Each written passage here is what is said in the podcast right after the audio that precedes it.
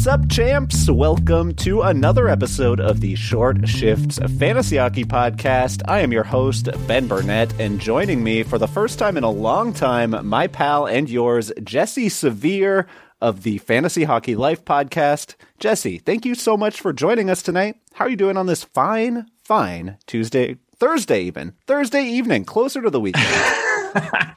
hey, hey, Ben, I'm doing great, man. I'm trying to keep above zero down here in Wisconsin. I can't even imagine Canada at this point. It's uh, covered in snow, as I, like we're like stereotypical Canada, and we haven't been stereotypical Canada for a while, so it, it's kind of I don't mind it.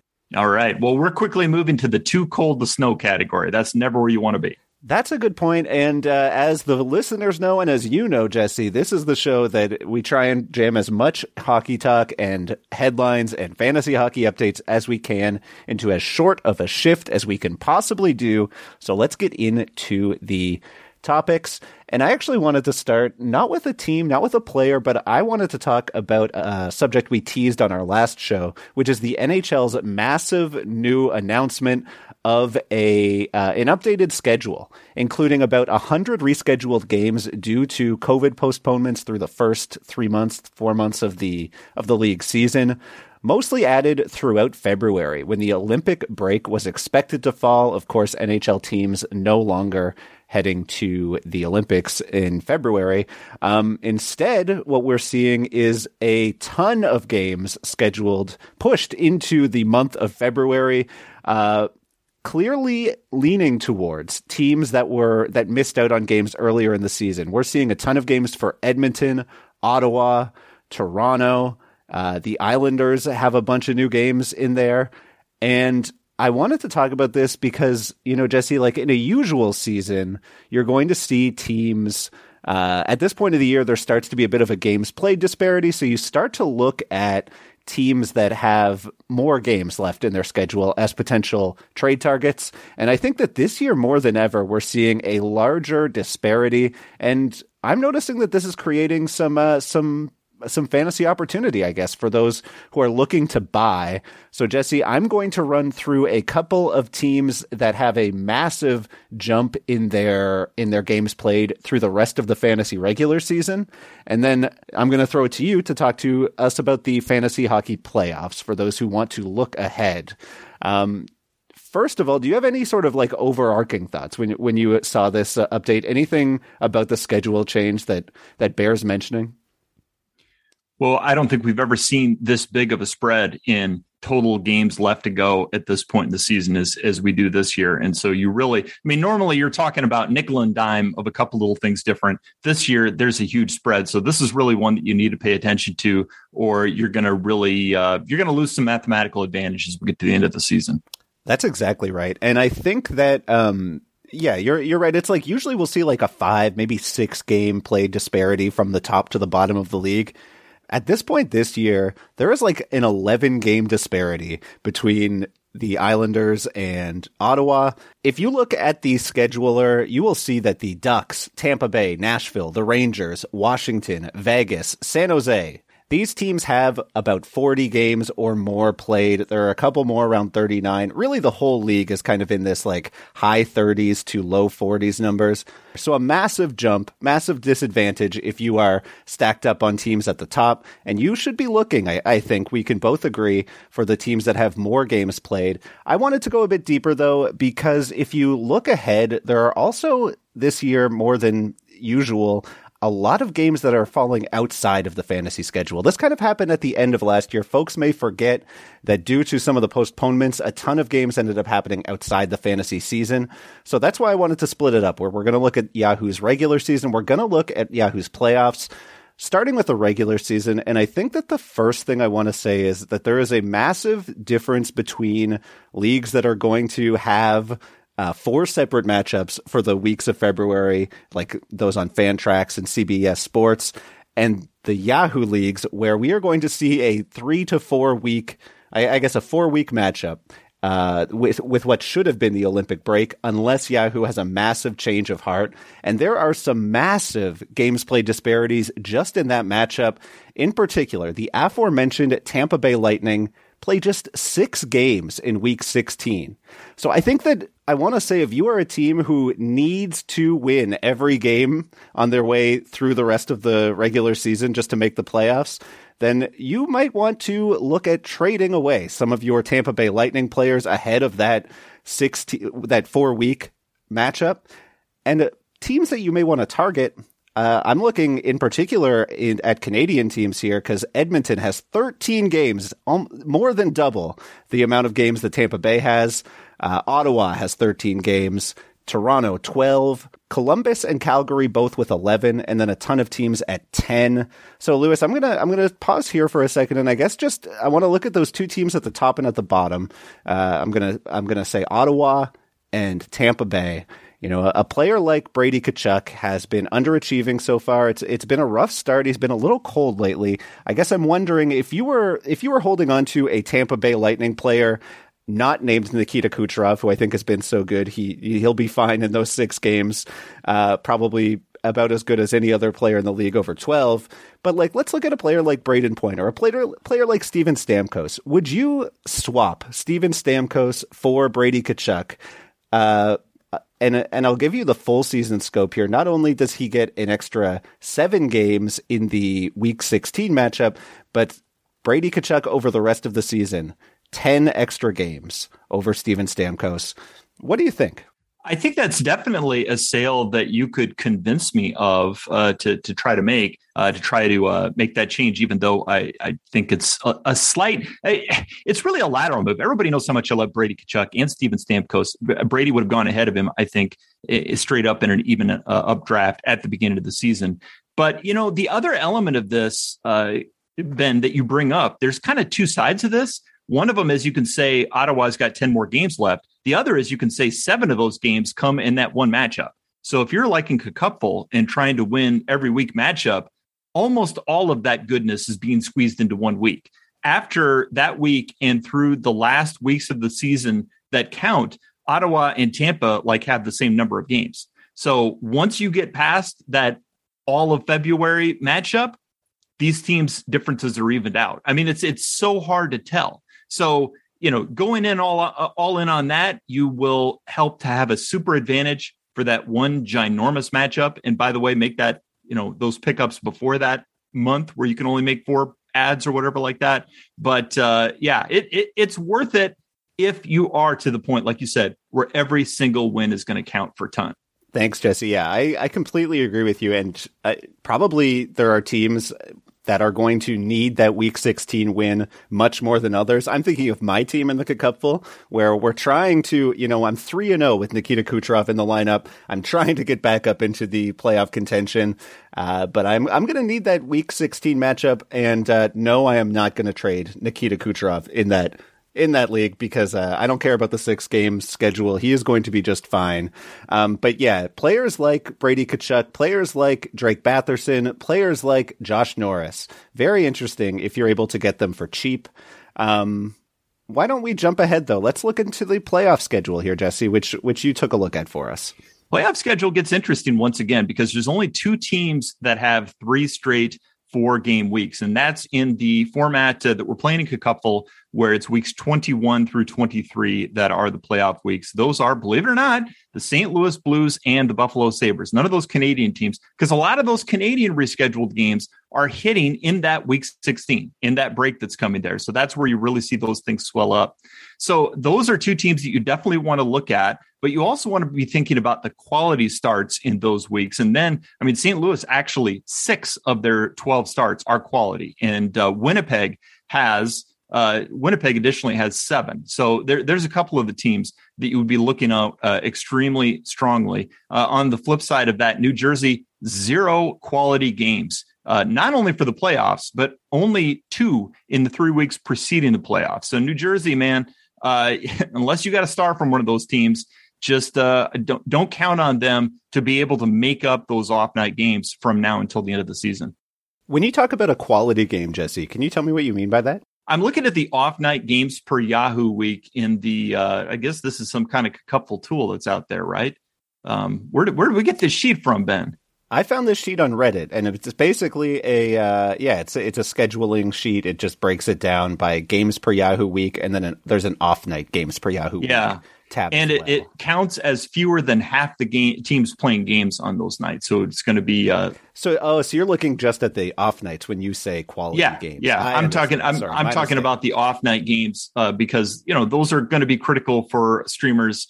Um, I'm channeling uh, our buddy Dave Betton here uh, cousin Dave, I believe is yes, called absolutely. in these quarters, uh, because those are the types of things I already want to be thinking ahead about. That's a great point. So I, think looking at San Jose or St. Louis, uh, looking at Buffalo, those are two teams that I'm definitely wanting to target ahead of the fantasy playoffs. Any names that stand out to you as possible targets there? boy, Buffalo is so hard to read because they had a few guys who who came up early in the season. You know, with that many quality games, let, us face it, what you are going to be looking at most likely at the end of the season is going to be the streamers on those two teams, and they're streamers that you're going to want to come into the playoffs with uh, for those first matchups if you have them, because uh, again, seven of those off night games for St. Louis, six for Buffalo over the course of the playoffs. So, you know, in, in a lot of ways, we're still talking about the stars. And then when we get to those last couple of weeks, we're talking about bringing into, you know, Dylan Cozens, Tage Thompsons of the world and seeing what, what kind of magic you can make happen on a short term basis or what injury frees up some great power play time for somebody. And I know there's one guy that we're going to talk about this episode who also might be on my list for that. That's right, Jesse. And we are going to chat about a few more players, get into our usual headlines when we come back from a quick commercial break. You're listening to Short Shifts. Welcome back to Short Shifts. Jesse, we are moving into the second half of our program, and we have a few headlines that I want to kind of breeze through here and a few players that I want to dig deep on. I guess let's start with some of these injuries and outjuries that we're talking about.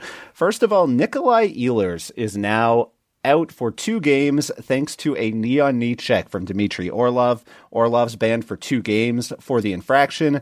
The Jets have added Ehlers to their injured reserve list. They seem to expect he'll miss the short term at the very least, if you're listening to sort of the way that they've been talking about this injury. Uh, in the meantime, it looks like Paul Stastny will get first crack at that spot, and the Jets have an interesting schedule rest of the week. It's Thursday night as we record this, so nobody's going to hear this in time to get Stastny in for tonight, but they do play again they, they play three times in the next four nights, including a back to back this weekend, one of the very few Saturday Sunday schedules in the league. I wish I could recommend Stastny wholeheartedly, but things could change again because Blake Wheeler does appear to be coming back to the lineup this weekend. So Stastny may get bumped very quickly, but I guess I'm wondering, Jesse, does Stastny stand out to you as a streamer? He's also recently back from the IR list.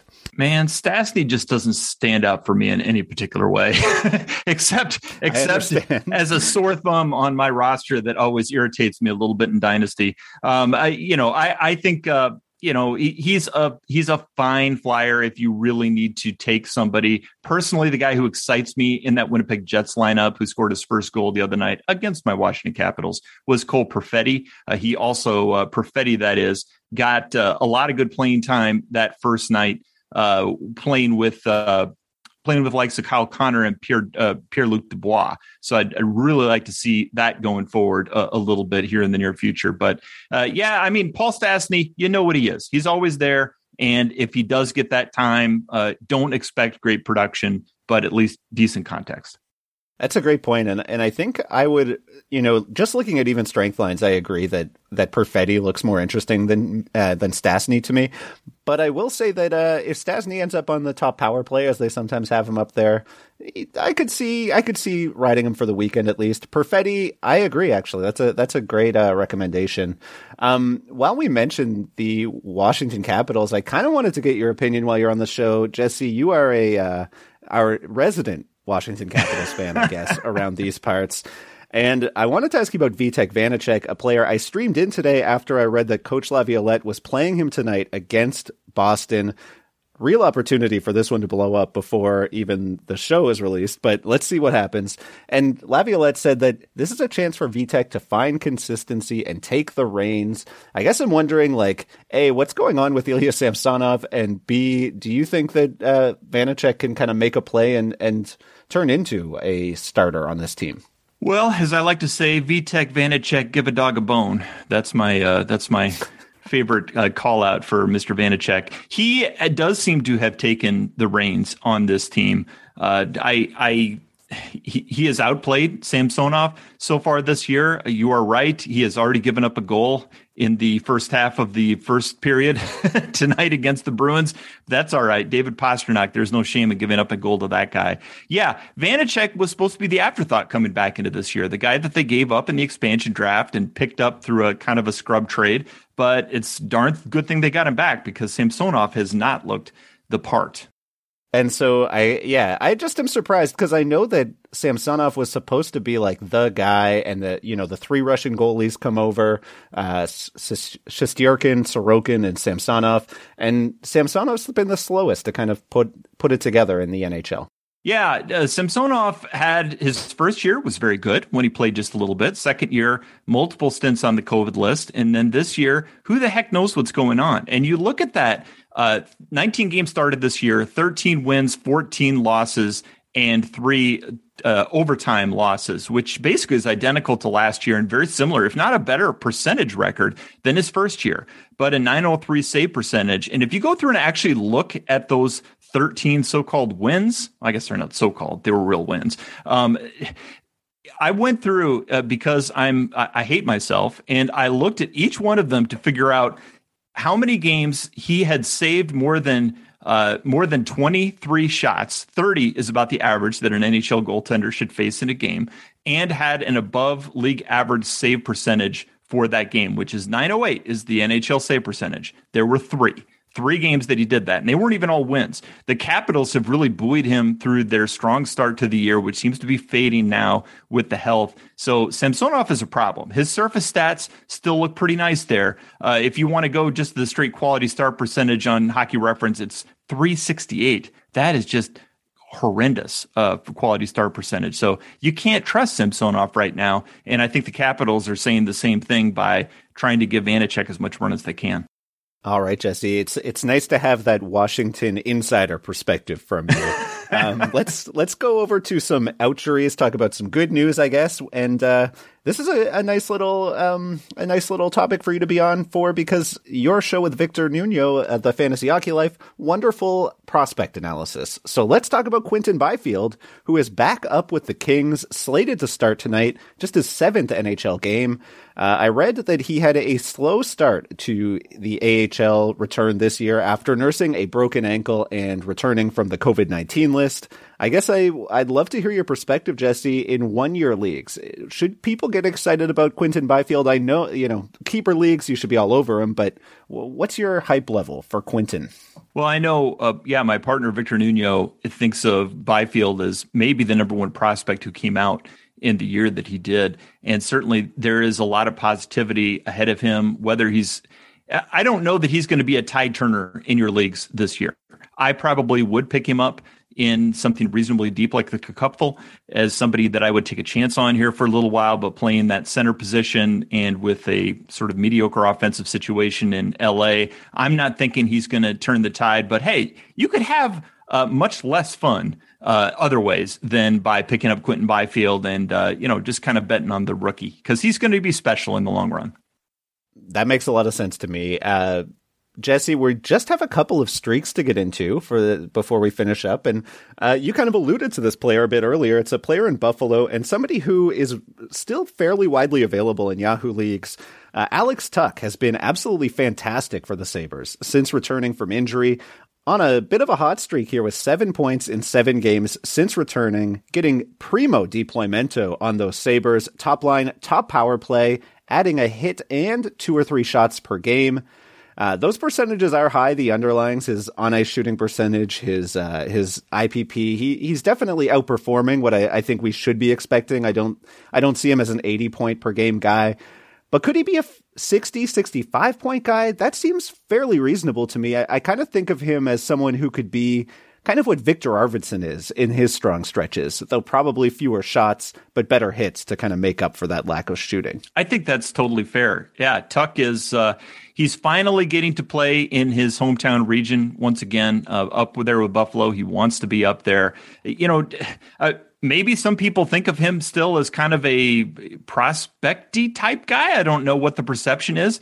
Uh, he's not. He's 25 years old. He should be in his prime. It's just that he's not been able to play as uh, you know consistently because he gets hurt a lot, and he was kind of pushed down a little bit in that Vegas situation. But yeah, I mean, all all year I think we've been waiting for some people to rise up a little bit on the Buffalo Sabres because you know we've had our Tayshaun and Dylan Cozens, but Jeff Skinner and Victor Olofsson have kind of left me wanting anyway. So maybe Alex Tuch will be able to make a difference on that power play and give Buffalo fans something a little bit to hope for. like you said, with uh, six quality games, 12 total starts in your three week playoff, he is totally a guy that you want to be uh, riding into the last month of the season with if you can.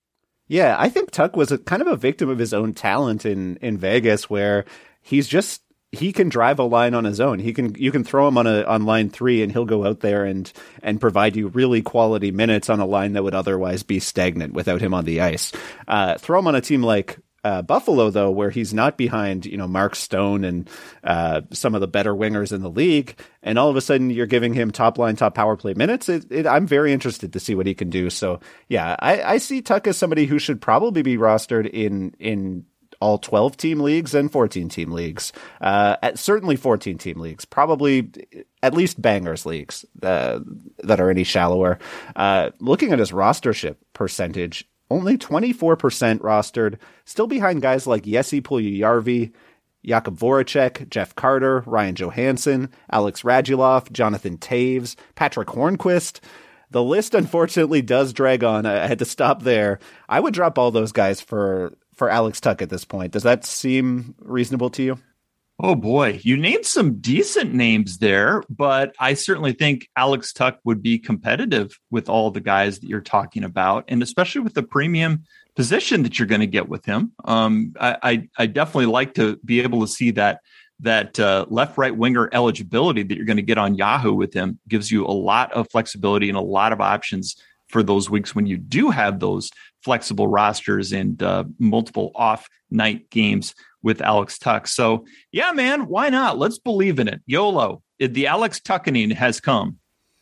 I yeah, I think like Puljujarvi and Carter, I can see an argument. Uh, personally, I think with Carter's new deployment, I, I, I lean Tuch, and Puljujarvi just hasn't shown me that he can be somebody who uh, drives drives his own numbers that you can rely on uh, for a full season. But I will add, though, uh, just on the topic of Buffalo, this does seem to come at the detriment of Victor Olofsson, who is now ice cold, no points in his last five, five points over his last 15, and now getting second power play minutes, which to me is the point of having Victor Olofsson is to put him on that right circle and, or the, the opposite Ovi side, uh, the left circle, fires a mean shot, uh, when the puck movement is doing well, and he doesn't really drive play at even strength. So I don't really understand it, but Victor Olofsson down on second power play, probably a drop in all but the deepest dynasty formats at this point.